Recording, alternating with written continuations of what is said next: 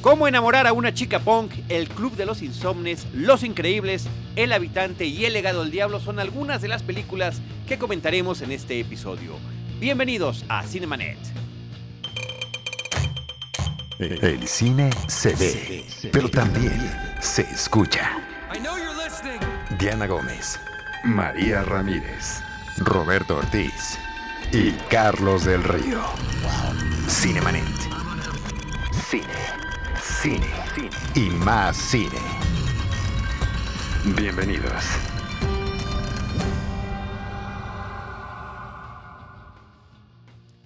www.cinemanet.com.mx es nuestro portal, es un espacio dedicado al mundo cinematográfico. Yo soy Carlos del Río, les saludo desde el Instituto Mexicano de la Radio para Interferencia para Cinemanet, a nombre de todo el equipo de Cinemanet, Paulina Villavicencio, nuestra productora, Enrique Gil, nuestro productor en el IMER, Abel, Uriel Valdés en, el, en la producción de Cinemanet, nuestras compañeras Diana Gómez y María Ramírez. Y saludo aquí en los micrófonos a Roberto Ortiz. ¿Cómo estás, Roberto? Pues sí, la ausencia, yo no diría que permanente, pero la ausencia que sentimos en Cinemanet de nuestras compañeras, pero afortunadamente aquí está siempre otro compañero. Enrique Figueroa Naya. ¿Cómo estás, Enrique? Muy bien, muy contento, aunque sí, bueno, siempre hacen falta las, las señoritas. Nos, hacen falta, nos hacen mucha falta. Así que eh, si nos escuchan las esperamos en el próximo episodio. Mientras tanto, Roberto, tenemos pendientes varios temas de la cartelera alternativa.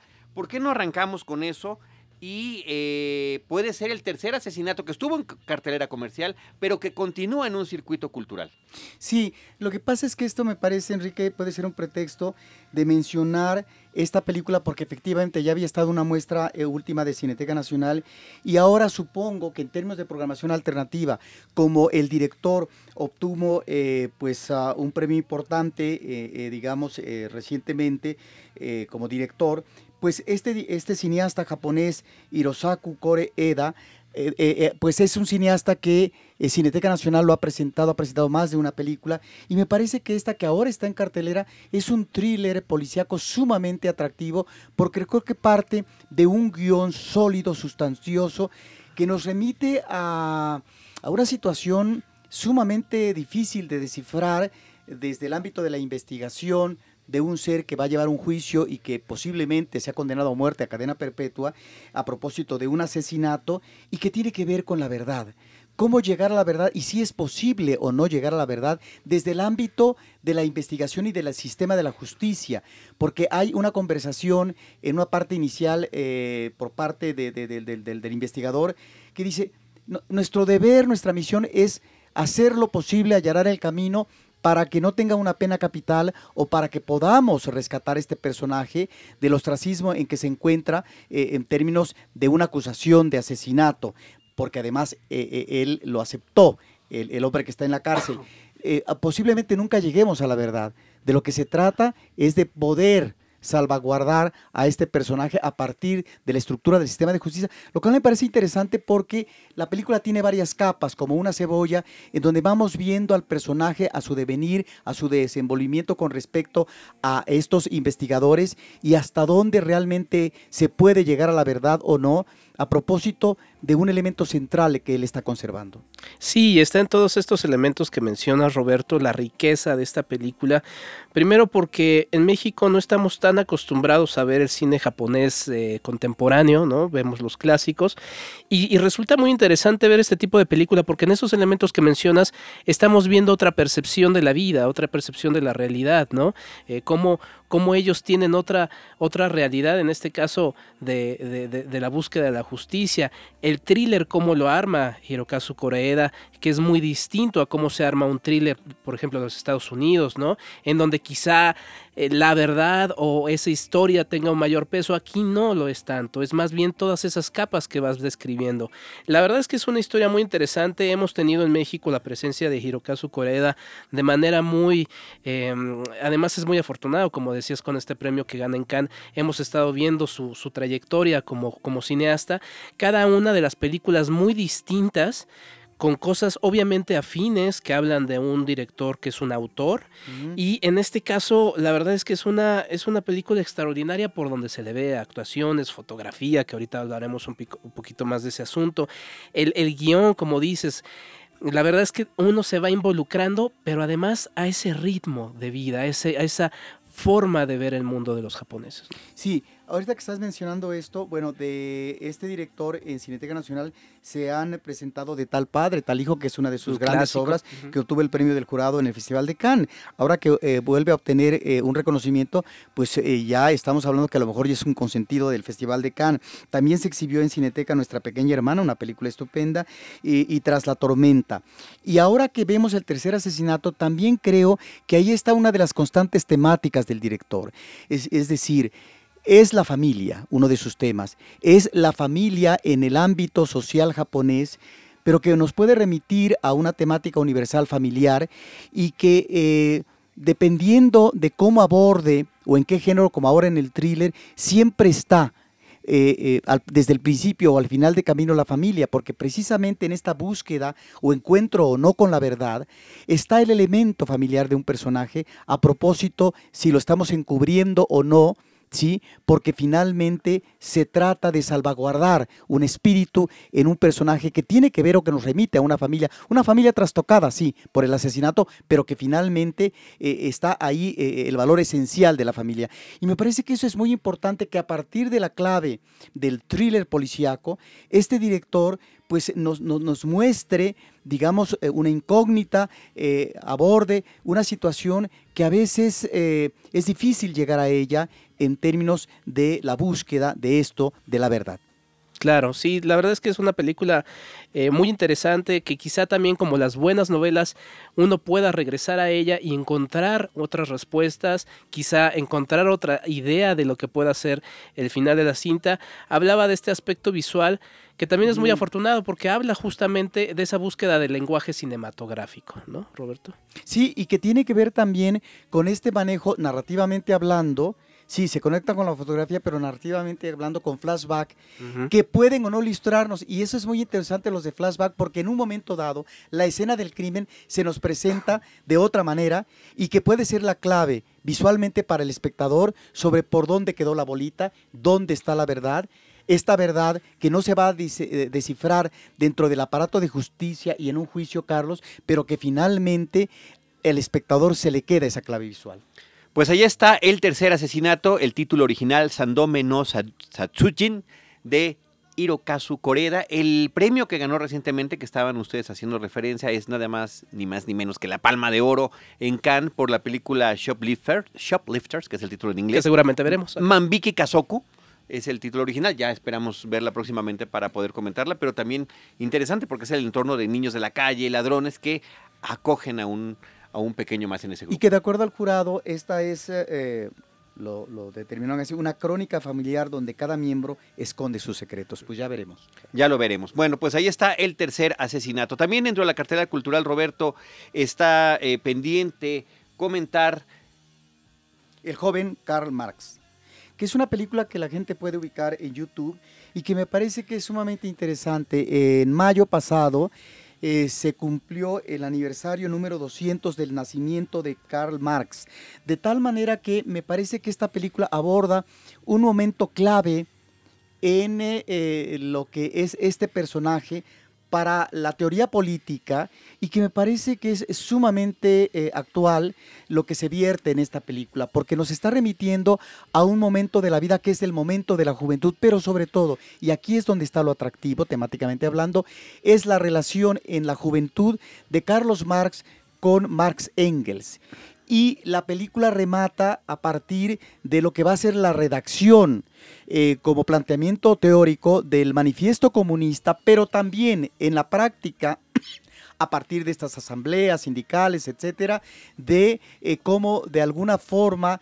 eh, se vincula este manifiesto con una praxis política que tiene que ver en ese momento con eh, situaciones irreconciliables entre lo que es la clase de la burguesía y la detentadora del poder económico a través de las empresas, de las fábricas, y lo que es la explotación laboral eh, de los trabajadores que están forjando una lucha a través de los sindicatos y demás es una película que la verdad da para muchísimo de qué hablar, hay muchas aristas, desde la simple eh, relación entre estos dos grandes personajes y figuras que durante toda su vida estuvieron eh, unidas, Engels todavía eh, tras la muerte de Marx, todavía difundiendo el trabajo de, su amigo, el momento en el que se conoce en la película es uno de los momentos más entrañables, más emocionantes de la cinta, y además no solamente para la teoría política, también es un momento histórico en el que si nos ponemos a ver, en América están sucediendo cosas muy interesantes al respecto, la expansión de los Estados Unidos como país, México también,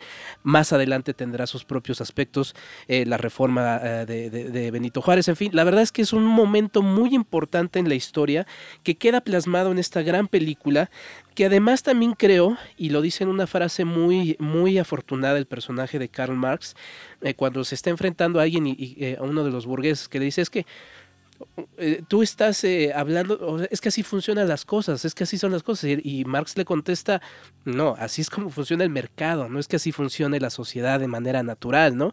Entonces eso nos remite a muchas cosas, inclusive lo que veníamos platicando en la entrevista que tuvimos de Guerrero con el director, de todos esos eh, conceptos y, y cómo se está moviendo todo las estructuras sociales. La verdad creo que es un trabajo muy afortunado que además sirve para acercarse a un personaje del que también poco, poco se sabe realmente, porque se habla del marxismo, pero sin saber exactamente de qué va, sin haberlo leído, ¿no? Y creo que aquí muestra algunas partes de sus obras muy interesantes que servirán para que alguien diga, ah, ok, voy a ver realmente a Marx, porque luego normalmente se dice, y en la academia sucede mucho, que hay más marxistas que el propio Marx, ¿no? Entonces, muy interesante la película. Sí, aquí eh, lo peculiar eh, de la película es este encuentro de dos personajes eh, que de alguna manera eh, se van a fusionar en un momento dado de un trabajo comprometido, estamos hablando del manifiesto comunista, que es hasta donde llega la película, en una etapa de juventud. Y esto es interesante, ciertamente sabemos de Marx la pobreza material en la que vive, las grandes dificultades que tiene para poder sobrevivir con su mujer, etcétera.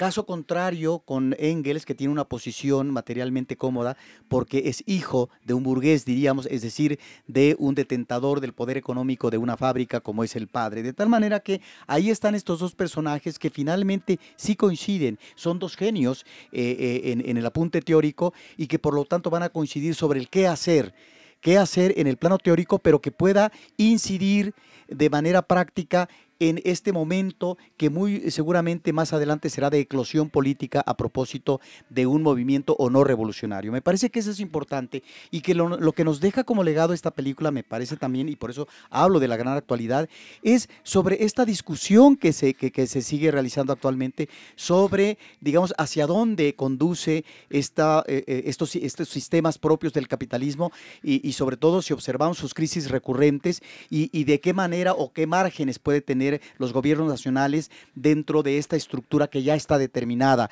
eh, por, el, por el, capitalismo globalizado. Por eso es que digo que es una película de gran actualidad y me parece que el cierre, Carlos Enrique, me parece que es eh, muy interesante porque es ese planteamiento de teoría por parte de ellos, pero que se trata de vincular con una praxis política. ¿Cuál sería la opción para poder ver esta película, Enrique? Es en YouTube, ahí la pueden rentar de manera eh, legal, ¿no? Entonces formal. pueden formar, exactamente. al momento que estamos grabando serían unos 40 pesos y la verdad es que pueden disfrutarla. Es una ventana extraordinaria, justamente también para acercarse a esos términos que de repente espantan a la gente. Ay, capitalismo, ay, comunismo conozcamos de qué van, conozcamos de qué son, y la verdad es que, y también como película, es muy entretenida. Sí, hay que decir que es una coproducción entre Francia, Bélgica y Alemania de 2017 de Raúl Peck, un director del cual ya habíamos visto y se exhibió comercialmente No Soy Tu Negro. El documental eh, que además estuvo nominado al Oscar. Le Jeune Carl Max es el título original de esta película, El joven Carlos Max. Roberto Ortiz, también eh, vas a comentar en este espacio Ana Mon Amour.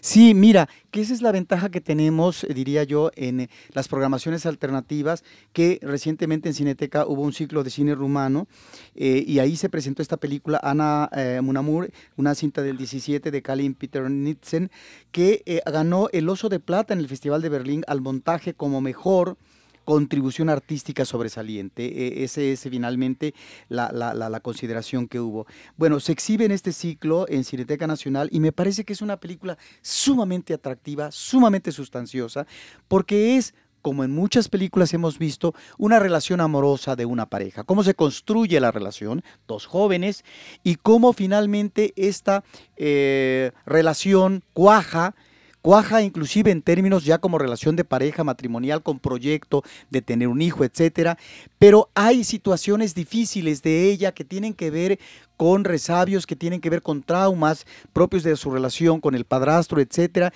y la chica tiene problemas eh, físicos muy graves, convulsiones, etcétera. Lo interesante me parece aquí en la mirada que establece la dirección de esta película es cómo a veces en las relaciones de pareja, ella que, tiene un, problema muy fuerte y que tiene que atenderse, eh, digamos, médicamente, también tiene que atenderse con respecto no solamente a una situación emocional, sino psíquica a través de la terapia.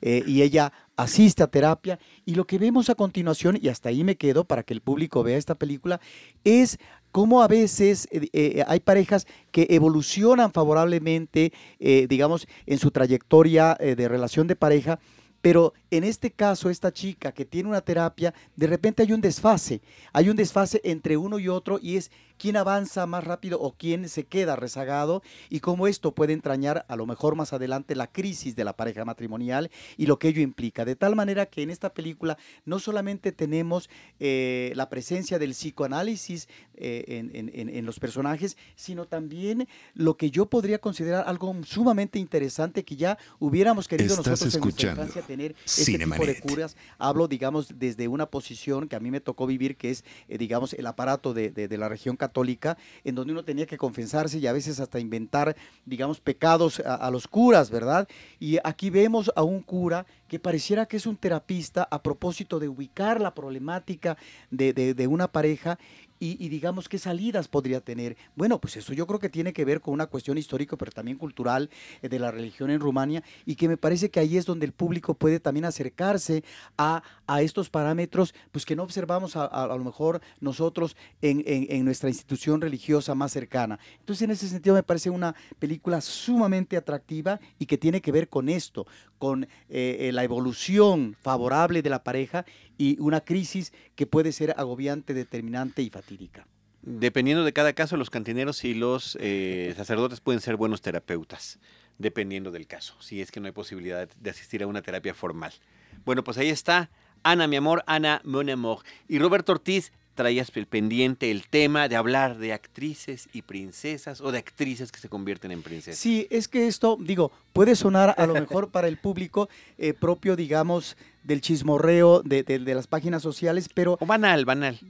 Es banal, y resulta que no lo es. Ahorita lo vamos a decir por qué. a ver. Porque efectivamente esto parte de un suceso que, ojo, eh, en la televisión abierta mexicana lo presentaron desde la madrugada todos los preparativos, porque claro, en, el Reino Unido era otro horario, y como una actriz de Hollywood, atractiva, guapa, etcétera, pues se casa, pues, cumple su sueño azul tal vez, eh, que es esta actriz hollywoodense que se casa pues eh, con, un, con un príncipe del Reino Unido, Harry, que efectivamente por em, la titularidad que tiene y la posición, pues no será eh, próximamente el heredero al trono.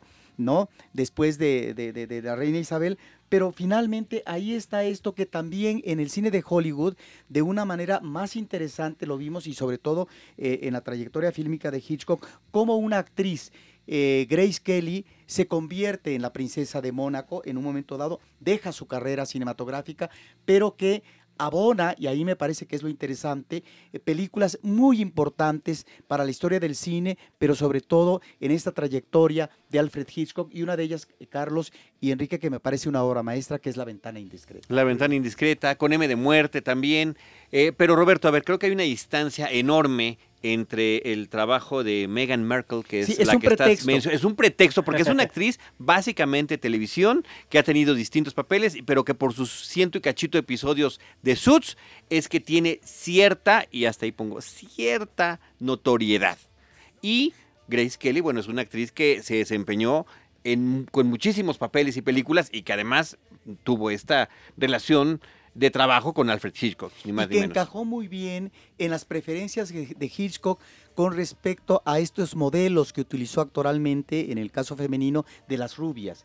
Esta fue una perfecta rubia y por eso él la va a utilizar en una película con M de muerte, que es una película que tiene elementos eh, sumamente sombríos a propósito de un tema recurrente en Hitchcock, que era el falso culpable, ¿no? Ella va a ser eh, una, una, mujer acusada de asesinato, atraviesa un juicio y aquí está eh, el, manejo, digamos, prodigioso de Hitchcock en la fotografía, de cómo a través del juicio vamos viendo desde lo que son colores encendidos y no alegres finalmente de gran luminosidad, hasta lo que son eh, colores de otro tono y muy sombríos cuando finalmente se llega eh, a, a, un terreno sumamente pesimista cuando a ella la condenan. Bueno, pues de eso trata la película y me parece que es una película en colores sumamente atractiva. Y hay otra película que se maneja en tono de comedia eh, con Gary Grant que es sumamente disfrutable del 55, que se llama Para atrapar al ladrón. Sí, también de, también de Hitchcock. Y nada más mencionar que con M de Muerte es una de las películas favoritas de Martin Scorsese. Ya platicaremos del póster que tiene original de la película en la exposición que está en el Museo Marco de Monterrey en un próximo episodio. Espero que muy pronto porque esa exposición está hasta el 15 de julio. Sí, y nada más recomendar al público que no dejen de ver, que vean la película. Eh, eh, la ventana indiscreta, porque me parece que define muy bien, a través en el caso de la ficción, de un personaje eh, fotógrafo interpretado muy bien por James Stewart, Carlos y Enrique, que de alguna manera nos remite a, eh, al personaje, al amante del cine, que es por antonomasia un boyur, que siempre está atisbando y metiéndose en lo que a lo mejor no debería meterse, pero que finalmente está en eso. No, no hablo de vocación, pero sí de esta afiliación de finalmente ser el voyeur, ser el impertinente a través del otro. Fíjate que es el momento para que uno dijera, sí, efectivamente, pero no, no, lo vamos a hacer. No lo vamos a aprovechar para hacer nuestras confesiones, pero si van a ver el, eh, la ventana indiscreta, pues por ahí también échense doble de cuerpo. Y para que vean. De Brian De Palma, ¿no? Exacto, y para que vean que estos eh, casamientos o shows televisivos pues siempre llevan algo positivo, ¿no? En este caso. La, la referencia y la historia cinematográfica, lo cual te agradecemos muchísimo, y Nada más para finalizar, eh, cuando ella ya está eh, eh, instalada en Mónaco como princesa, Hitchcock, y eso hay una película reciente, la va a visitar para que ella interprete un personaje que tiene que ver con patología ¿sí? psicológica y, y ella en principio se entusiasma y después le cierran la cortina porque, perdón, una princesa ya no está para hacer películas. Pero Hitchcock de acuerdo a le presenta el guion llamada de una película que finalmente va a ser interpretada por Tippi Hayden. Ese Hitchcock, que además ahí siempre andaba persiguiendo, ¿no? A sus chicas. Sí, ahorita estaría nombrado ahí en un movimiento que se llama Yo también. Bueno, pues eh, vamos a, a lanzarnos ahora, Roberto y Enrique, a lo que está sucediendo en la cartelera comercial. Está llegando la película Cómo enamorar a una chica punk el título original es una historia diferente porque sí, es como cómo abordar a una chica en una fiesta, ¿no? How to Talk to Girls at Paris, que creo que sería un estupendo nombre para un manual que a mí me hubiera servido mucho eh, hace algunos años, cómo hablarle a las chicas en las fiestas. Mm. Que habla justamente de, lo que va un poco en la película, que es un proceso de maduración, ¿no? de, estos personajes. La dirige John Cameron Mitchell, eh, actúan Elle Fanning, Alex Sharp y Nicole Kidman. En un papel secundario, pero en interesante. Un papel secundario interesante exactamente. Eh, pues una película yo diría entretenida, a mí me pareció entretenida, mi estimado Charlie, salvo lo que tú me digas. Actuación es una película también un poco de, de crecimiento, de este proceso de maduración, un poco del encuentro sexual de estos dos personajes principales. Eh, está el, punto del punk, ¿no? Que sirve... Se supone que es el pretexto. Se supone que el movimiento punk es el pretexto que están viviendo los personajes, que son jóvenes de cierto barrio de Londres, no de los principales, que se lanzan a la aventura en un fin de semana de fiesta y tratar de vivir esta individualidad y esta eh, libertad y libertinaje que un movimiento como el punk les puede ofrecer. Y de repente es donde la película y la historia de Neil Gaiman, de la que está basada, este escritor, novelista, escritor de cómics y de novelas gráficas, nos lleva hacia, y esto es la premisa, creo que sí hay que decirlo, una eh, comunidad de extraterrestres que toman la forma humana durante un eh, lapso breve. Podría ser hippies atrapados en el Podrían también, o no, miembros de un culto, ¿no? Como se menciona en algún momento de la película, pero que finalmente están experimentando y ahí es de donde surge este personaje de, interpretado por Elle Fanning, que me parece que ahí está muy bien, es una chica que, que, puede dar distintos rangos de actuación aquí, la ingenuidad con la que se maneja, la libertad, pues es, es interesante cómo lo hace, pero creo que la película se toma tantas, tantas, tantas libertades. No termina de concretar. Cae, no, cae en lo absurdo, es una película tristemente irregular. Sí, podría. Que, que aspiraba demasiado. Sí, mira, sí, sí, sí. Creo que no, no, no, no, logra concretar. Creo que esa es una de las grandes fallas. Creo que sí tiene cierta originalidad en tratar de, de mezclar esta, lo que le sucede a este personaje, miembro de este culto, lo que ustedes descubran. Juntando un poco también la historia del punk, porque la historia del punk justamente es un movimiento musical que nace como contracultura uh -huh. a ese hartazgo un poco de las estrellas del rock, ¿no? Y que dicen, bueno, se puede hacer una canción con algo mucho menos, ¿no?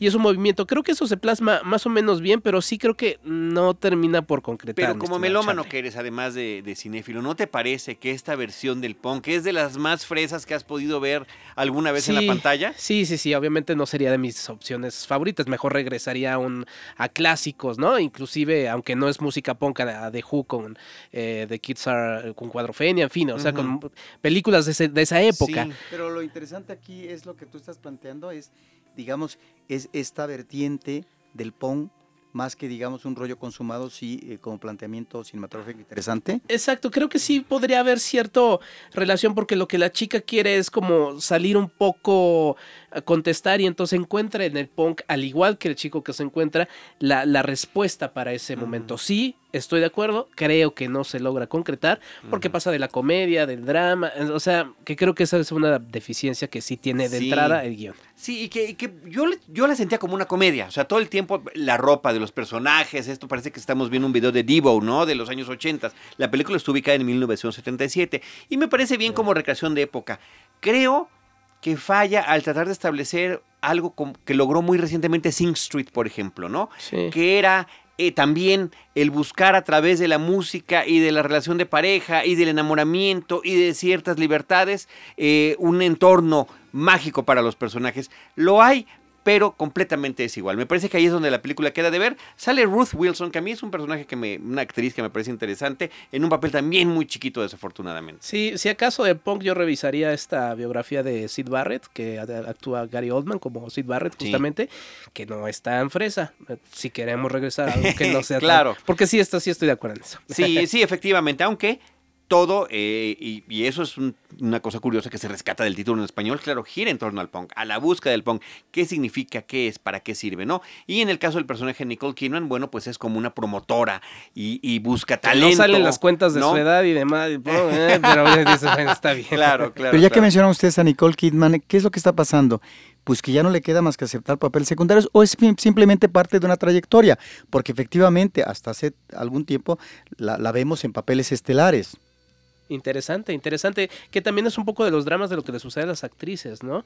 Que ya cuando, otra vez esto que decía de la edad, que no era un comentario, eh, o sea, malo. Lamentablemente cuando llegan a una cierta edad, y que esa debería ser justamente la lucha de este tipo de movimientos del Me Too, deberían decir, bueno, porque por la edad vamos a estar exigiendo que las actrices tengan que ser más jóvenes y ya a una edad ya no pueden hacer sí, nada no, más. No, no, es, es, es, un absurdo también que se vive bueno. en esta industria. Pues ahí está cómo enamorar a una chica punk eh, que llega a la cartelera. Enrique, y de lo que continúa en la cartelera, vamos a hablar de un par de películas mexicanas, es El Club de los Insomnes. Exacto, dirige Sergio Goyri y José Eduardo Giordano. Actúan Cassandra Changuerotti, Leonardo Ortiz Gris y Alejandra Ambrosi, entre otros actores, evidentemente.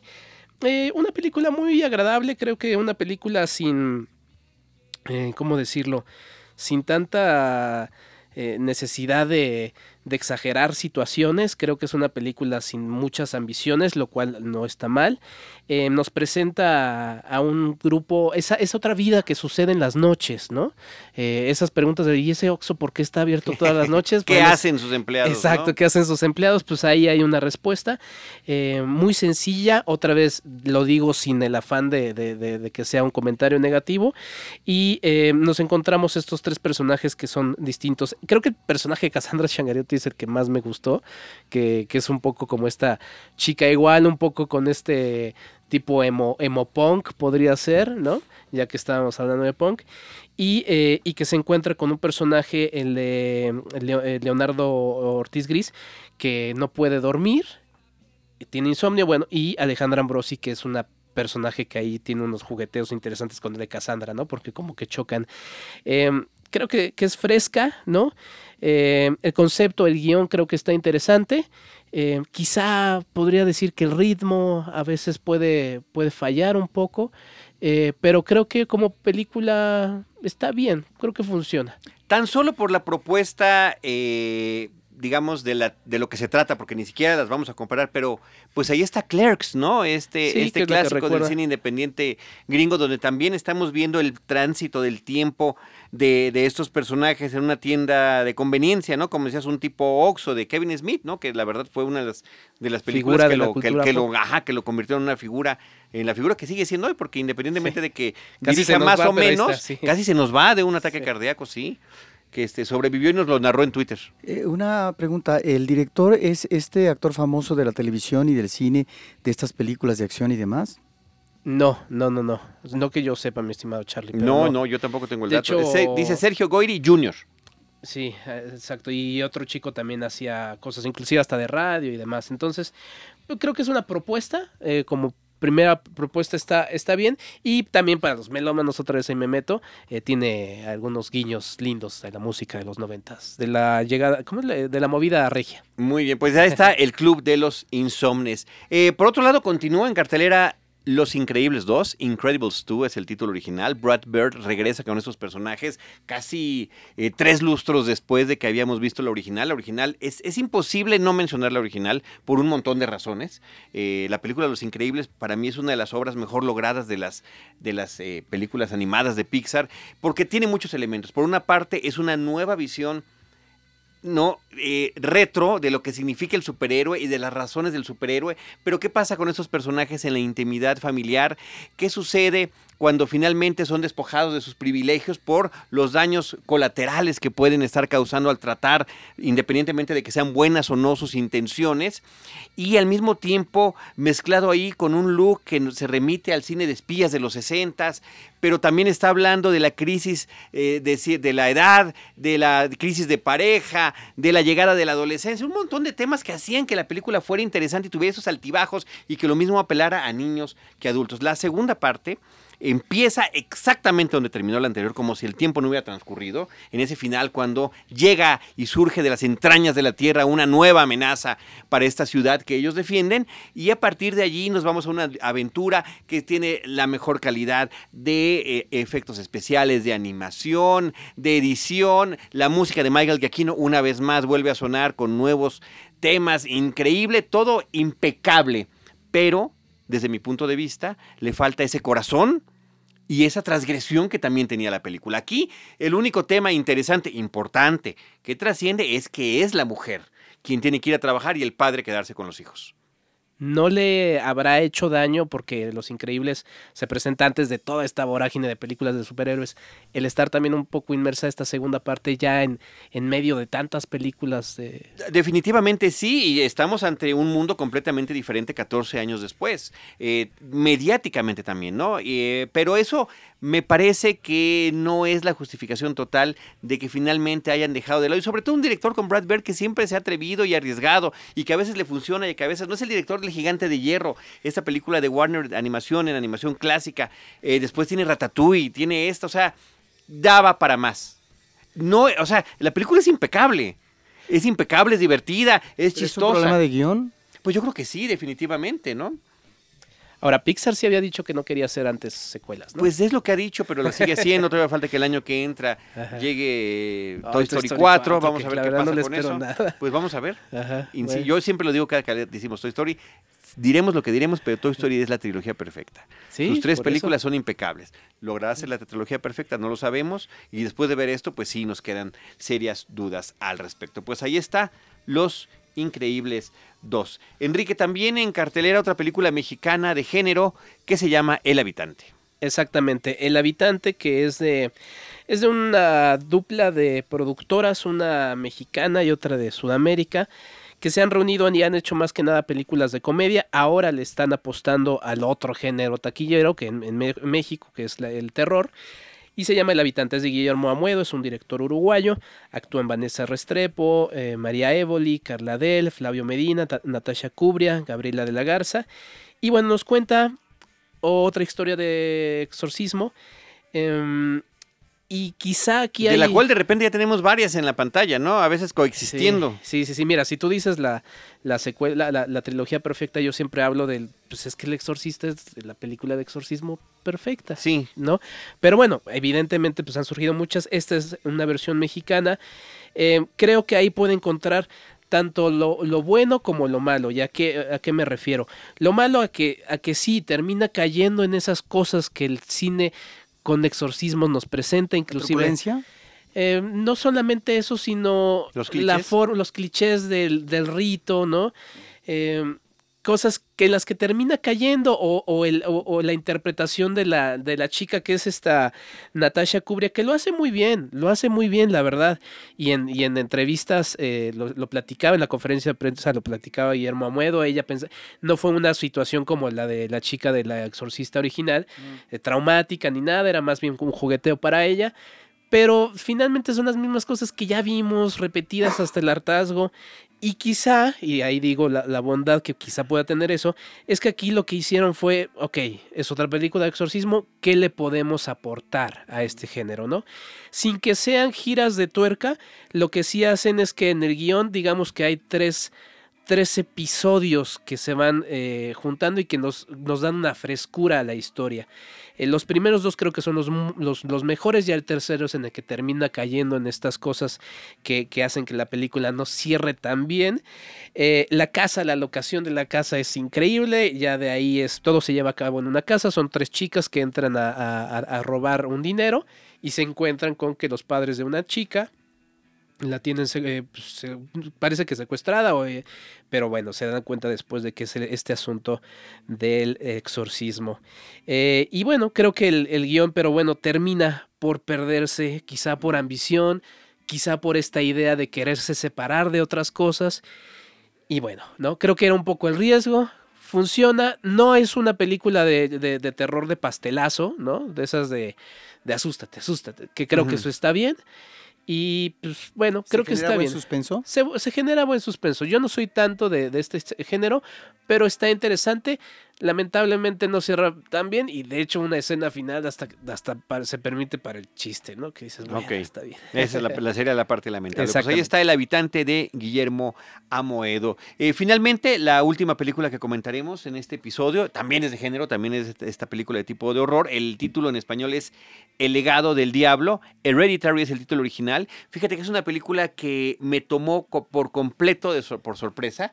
Em, sí tiene elementos atípicos en torno a lo que sucede con una familia cuando muere la abuela y cuál es la herencia que deja en esta familia. La mamá se dedica a hacer maquetas para exposiciones artísticas, dos hijos que tienen eh, de diferentes edades, hombre y mujer, que se comportan de distintas formas, el papá interpretado por Gabriel Byrne, eh, también eh, pues inquieto con toda esa situación que se va generando y es una película que temáticamente está empatada, podríamos decir de alguna forma, con el bebé de Rosemary, por ejemplo, es otro tipo, no están apostando a los clichés, no están apostando a los lugares comunes, crea situaciones que son muy perturbadoras, no necesariamente del susto inmediato, sino que se van generando crisis, o sea, qué barbaridad que estemos llegando a estos extremos. Y la verdad que a mí me parecen muy buenas actuaciones, aunque yo he leído que la película ha generado todo tipo de reacciones, hay quien la ama o quien la odia, yo me quedé perturbado, me parece que esa es, un, es una, una cosa que se debe de agradecer a una película de, este estilo. Eh, Tony Colette está muy bien, Millie Shapiro, que es la hija menor, eh, y este actor que recientemente vimos en una película de, eh, de Jumanji, como la versión eh, humana del personaje que hace The Rock, también está interesante lo que logra con su papel. Yo creo que esta es una película que hay que ver, no hay que dejarla pasar, como que de repente puede desaparecer. Aguas que hay versiones dobladas al español. Yo creo que ahí sí se puede perder parte del, encanto que tiene. Alex Wolf es el, es el, joven que mencionaba yo en esta cinta. Y no quisiera yo decir más porque sí está llena de sorpresas. Bueno, ahorita que mencionas el bebé de Rosemary, no sé si tienes por ahí el año de producción, Carlos, pero parece que se cumplen 50 años de la producción del sí, bebé es correcto, Es correcto, Roberto. Y, y bueno, ahí, comercial. Y ahí estamos ante un clásico del cine de terror eh, que fue sumamente interesante por parte de, de Polanski. Hacer una película, y eso lo ha dicho la crítica de cine, en, en, una gran ciudad estadounidense en donde y ahí es, eh, está yo creo que un elemento sustancioso para el espectador y que lo sabe manejar muy bien eh, Polanski, de cómo el terror está dado desde un ámbito de departamentos donde se supone que eso no existe o es difícil que las entrañas del mal, en este caso la presencia del diablo, eh, pueda estar en eh, un departamento de estos grandes edificios de la gran ciudad estadounidense. Y nada más decir, Carlos, anecdóticamente, que tiene la gran presencia en ese momento, era una actriz muy joven, de Mia Farrow, ¿sí? que en ese momento tenía una relación con Frank Sinatra que parece ser que Sinatra se oponía, se resistía a que ella estuviera en esta película y mira, logra una de las grandes actuaciones de esta mujer sumamente joven en este personaje de terror efectivamente porque uno como público acompaña al personaje y a lo que está sufriendo, viviendo a partir de una situación extraordinaria. Sí, no, y bueno, yo mencionaba, a mí no me gusta personalmente, pero como género es un género muy interesante y es un género muy complicado de, de realizar y de no que no caiga de repente en el ridículo o en la risa, ¿no? Y está el bebé de Rosemary, un clásico que te mantiene en suspenso hasta el final y todavía la sigues pensando, ¿no? Sí, bajo la dirección de Roman Polanski. Y como una película de hace 50 años puede seguir teniendo influencia en cine contemporáneo, y en ese caso sería en la película El legado del diablo Hereditary. Y bueno, aprovechando estos 50 años de, de películas importantes, creo que el 68 nos trajo joyas interesantísimas. Ya, ya se ha mencionado mucho el aniversario de 2001, Odisea del Espacio, pero también es el aniversario 50 del Planeta de los Simios, de Barbarella, eh, también una obra muy importante de la ciencia ficción, El bebé de Rosemary, y también está eh, por ahí la película de zombies, ¿no? Sí, sí, sí, sí, la de. La, bueno, la, la original de. Se nos olvidó ahorita el. La Noche de los Muertos Vivientes. Exacto, exactamente. Que además. Que además tiene todo un estudio sociológico, ¿no? Interesante. Pues ahí está. Eh, con eso llegamos al final de este episodio. Vamos a mm, recapitular sobre lo que hemos hablado. El tercer asesinato, el joven Marx, Ana Monamog, cómo enamorar a una chica punk, el club de los insomnes, los increíbles, el habitante y El legado del diablo, entre muchos otros temas que se fueron colando. Roberto Ortiz, muchas gracias. Pues nos vemos la próxima. Enrique Figueroa Anaya, muchísimas gracias. Gracias, hasta la próxima. Saludos a todos ustedes, les recordamos nuestras redes sociales, gracias por acompañarnos hasta el final de este episodio, facebook.com diagonal cinemanet, cinemanet 1 en Instagram y cinemanet 1 también en YouTube. En cualquiera de estos espacios, nosotros les estaremos esperando con cine, cine y más cine. Esto fue Cinemanet. Los esperamos la próxima semana con cine, cine y más cine.